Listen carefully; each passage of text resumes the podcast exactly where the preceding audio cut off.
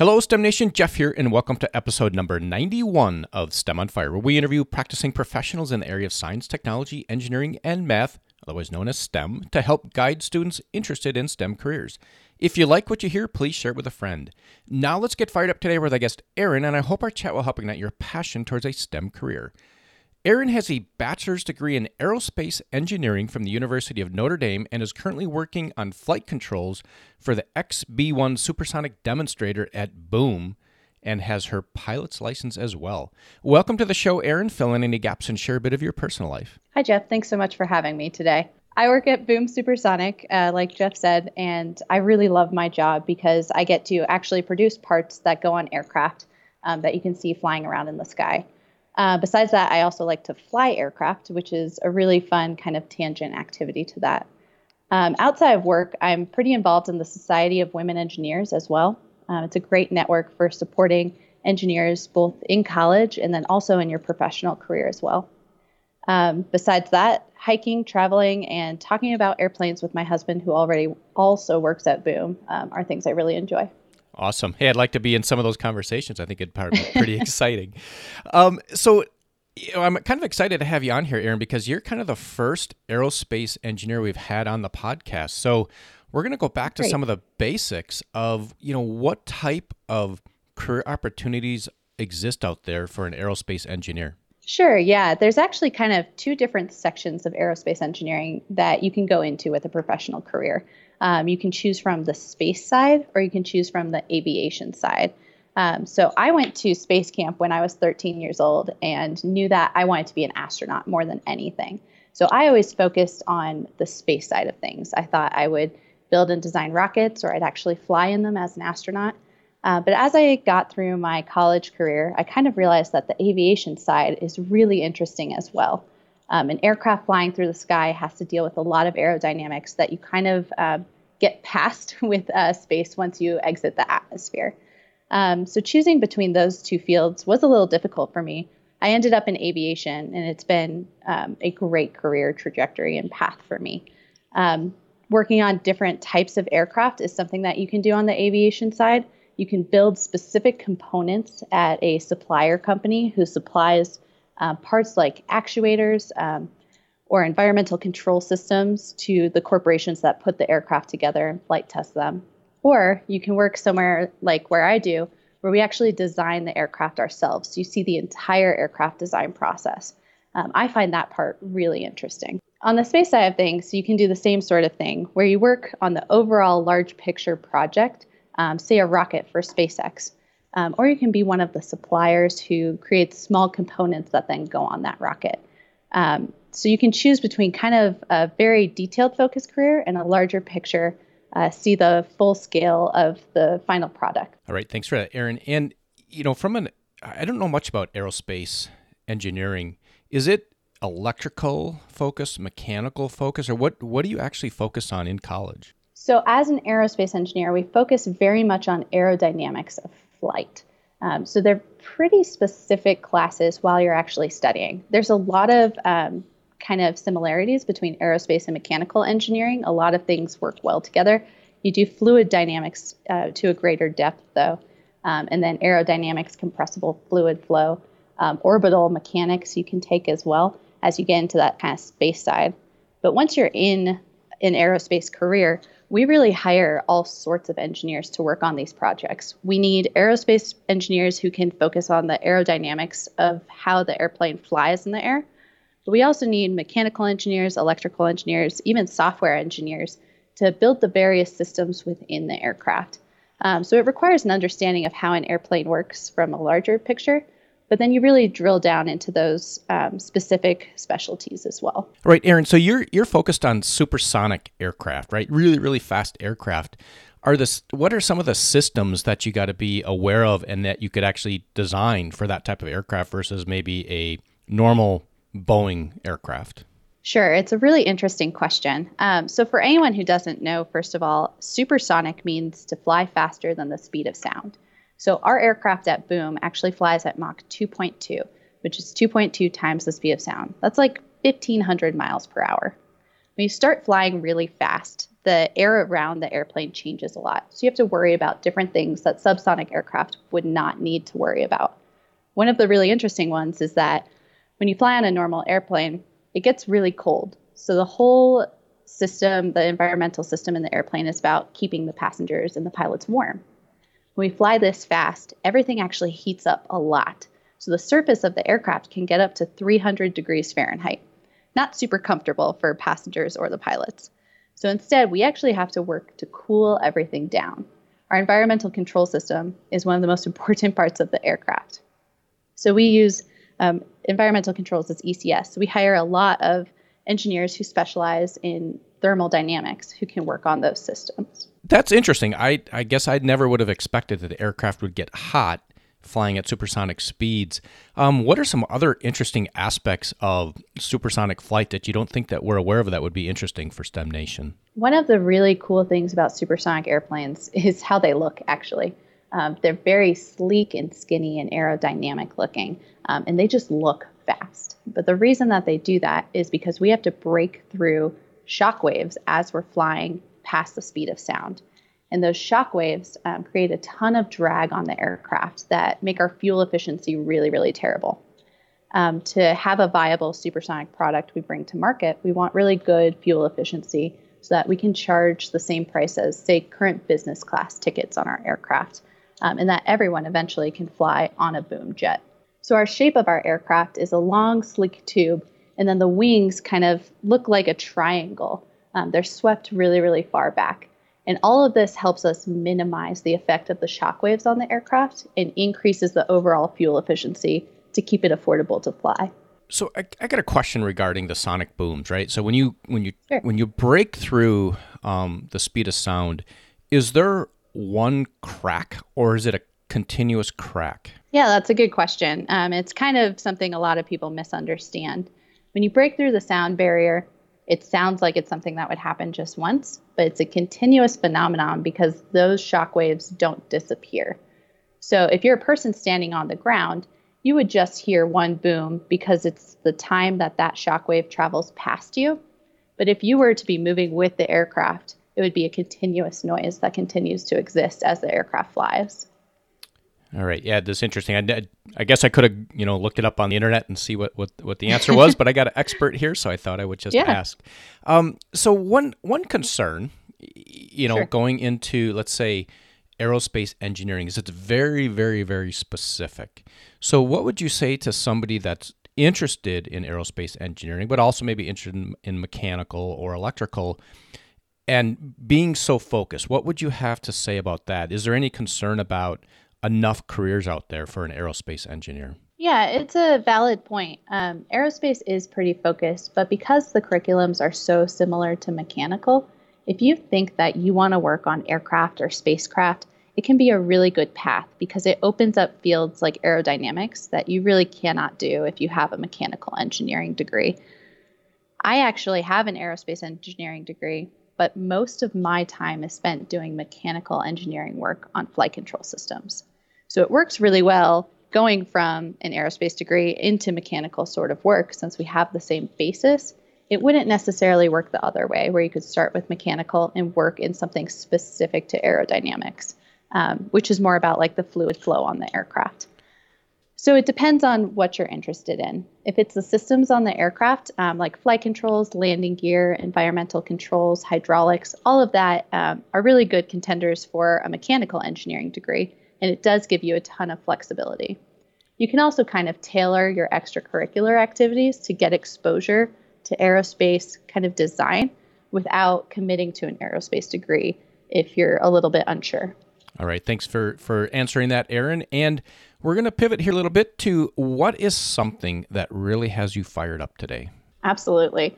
Um, so I am very fired up about the future of supersonic flight. Right now, the entire world still flies at the same speed that people did in the 1950s, which I think is just crazy. I think what we're doing here at Boom is actually the most exciting thing happening in aviation right now because of the impact that it can have on the entire world. Imagine flights that only take three and a half hours from New York to London.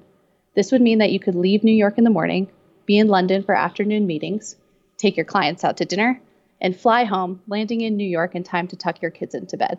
An overseas business trip, all of a sudden, is only one day. So it would have a huge impact on lives all over the world.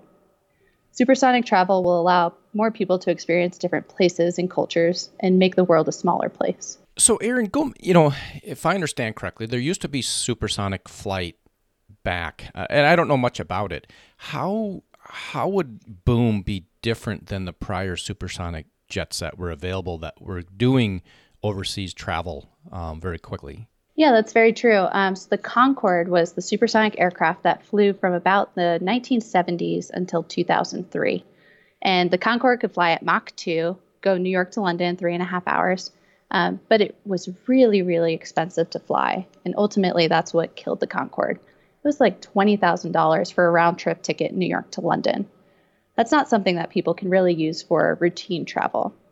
The reason that it was so expensive is what I touched on a little bit earlier it's the fuel efficiency of the aircraft. The Concorde was designed in the 1950s and 60s, a really long time ago, when engineers had to use wind tunnels and slide rules. They didn't have any of the modern technology that we have available now. So today, we have things like modern turbofan engines that increase engine fuel efficiency.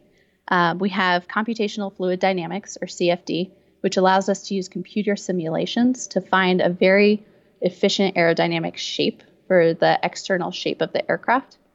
Um, and we have different materials like carbon fiber composites, uh, which perform better at heat and stress than aluminum does. And the Concorde was made of aluminum. Uh, so we can use all those things to improve our fuel efficiency and bring ticket prices way down um, and sell tickets at current business class prices. All right, thanks for that, Erin. And, and that makes sense, right? Because it, it, if you're trying to bring supersonic flight to the masses, twenty thousand dollars, that's just not going to cut it. So, a little too much. Yeah, a little too much. I, I would be taking standard flights. Um, so let's move on to a story of an aha moment you had, something that you think would be interesting for STEM Nation. I found it very interesting as I was graduating college that for your whole life up until that moment, there's a very clear road that you take as a student. You finish high school, you apply to college, you choose a major, you graduate college, and you get a good job. But from there, the roadmap is totally open and very non standard after that. It's the most freedom you have to choose your path that you've really had up until that moment. And realizing how many different paths were so suddenly open in front of me was kind of my aha moment. I asked myself, aside from just doing well at work, what did I want to accomplish in my life? And one of the things I decided I wanted to achieve was getting my private pilot's license. I had been fascinated with aviation. It was something that I really had wanted to do since high school, but not something my parents were willing to pay for at that time. So once I had a salary um, and a new job, I started flying and studying, and it was the most rewarding and challenging thing that I've ever done. But it's also how I got my job at Boom, because my instructor introduced me to my boss here. So you really never know where these things might lead. Yeah, so that's it's interesting, Erin. Right? So it's the it's the network that you formed by doing something that you're passionate about, right? Going off and flying, going and getting your pilot's license, realizing that you know your instructor knows somebody over at Boom, puts a connection together, and voila, you know you're you're a flight control engineer working on you know high speed aircraft, which is really pretty cool. And yeah, you know, in order to do that, you did have to get through college and, you know, these STEM careers, they're challenging, right? You hear this all the time on, on the podcast, right? They are challenging. So, Erin, going back to when you're oh, roughly 18, heading off to college, what do you wish you knew back then that could, you know, could help STEM Nation uh, get through these curriculums successfully? Sure. I think there's kind of two different things because you're right. It absolutely is challenging. Um, so, the first thing I would say is have a good support network all throughout college and then all throughout your career, too. Um, I joined the Society of Women Engineers my first day of freshman orientation. And it was a very good thing I did because my first calculus exam that I took in college, I bombed. I got a 54% on, and this is not a number that I had ever seen on a test before. and uh, called my mom crying and said, Mom, I'm not smart enough to be an engineer. Uh, but luckily, I had met a lot of older women through the Society of Women Engineers who I told this story to, and they said, no, that's totally normal. Everyone fails a test in college, especially in engineering. It's not going to impact your future at all. Um, you can still succeed in this and have a great engineering career, even if you fail a whole class. Um, so, having that support network and people who could walk me through that really helped, and it's it's why I'm still in engineering and still involved in that um, society today. Yeah, and it's important to know, right? We we it's come up many times on the podcast. It, it you're gonna fail some tests, you're gonna get C's, you're gonna get D's, and and that's okay. And you know when you're going off looking for a a job, you know, position when you graduate, they're not looking most of the time. They're not looking for the 4.0 students, right? They're looking for the students that did good enough in college, right? Let's just call it a, a B level, you know, 3.0 or higher. Um, but they're looking for folks that have extracurricular activities, right? Involved with the Society yeah. of Women Engineers. Um, you know, maybe taking some leadership positions, or maybe, maybe you're the vice president of the local chapter. Those are the skills that companies are looking for, along with the, the, the knowledge that, hey, you know what, you, you got through the engineering curriculum, or you got through the STEM degree. So you know how to learn, and that's the most important thing. And you know how to take on some leadership roles and be involved in extracurricular activities. Everything together, that's what that's what companies are looking for. So thanks for that, Erin. Absolutely. And we're going to take a quick pause to thank our sponsor, Audible, who's offering a free audiobook. You could head to stemonfirebook.com, that's stemonfirebook.com, to get a free audiobook of your choosing. If you decide to cancel within 30 days, there's no cost and you get to keep the audiobook. And Erin, it is lightning round time. Okay. What is the best piece of advice you've ever received? I'd say it's focus on the fundamentals. If you're able to approach problems with the basic principles of engineering, you'll be able to solve everything. Like F equals MA and the conservation of energy can help you figure out problems you've never seen before. So don't underestimate the fundamentals. And a personal habit that contributes to your success. I always try to ask questions and understand more. Even now that I'm leading a team and I've been doing flight controls for quite a few years, I always try and find out what I don't know and never stop asking why. And a favorite internet resource or phone app? I use OneNote for all my meeting notes, reminders, and analysis because everything is in one place and I can never lose it that way. So it helps me stay very organized. And a book you would recommend? I just finished reading Fly Girls. It's a great book about the first female pilots and the fight that they had to be taken seriously in the world of aviation and to win the right to compete in the air races alongside men. All right. And Erin, you've provided a lots of insight into aerospace engineering and some insights in getting through college. But we're going to ask for a parting piece of guidance for STEM Nation, and then we will say goodbye. I think the last thing that I would say is we touched on this a little bit, but extracurriculars are very important. And I think that one of the most valuable ways to attack, attack those is to involve yourself in hands on engineering related extracurriculars, something that I wish I knew when I was starting college. If you join something like Design Build Fly, where you make remote controlled aircraft, or Formula SAE, where you build an actual car to race, you get hands on experience building something with your own hands. You also get to see how concepts discussed in class apply to real projects. And it gives applicants right out of school a leg up in the interview process and in their first time on the job. All right, Erin. and I'm going to add one more thing here is you're out in the Colorado Denver area if I understand it correctly. Yep, we are. If if there's some folks in STEM Nation out in that area, is it possible to get a tour of Boom? Very good question. We do tours kind of on a case by case basis. We don't really have an open walk in sort of thing. Um, but if people want to contact me and we're doing a group tour for something else, then uh, we can probably make that work. All right, sounds good. And STEM Nation, you can find Erin's link to LinkedIn on the show notes and just ping her on, on LinkedIn, say you heard her on STEM on Fire, and uh, see if you can arrange something. And with that, Erin, we will say goodbye. Awesome. Thanks so much for having me on the show, Jeff. Yeah, thank you, Erin. I hope you enjoyed that chat with Erin. You can head over to STEMOnFire.com, subscribe to the email list to keep up the latest happenings, and be sure to subscribe to the podcast on your favorite podcast player and share it with a friend. Until next time, I hope this chat has helped ignite your passion in STEM.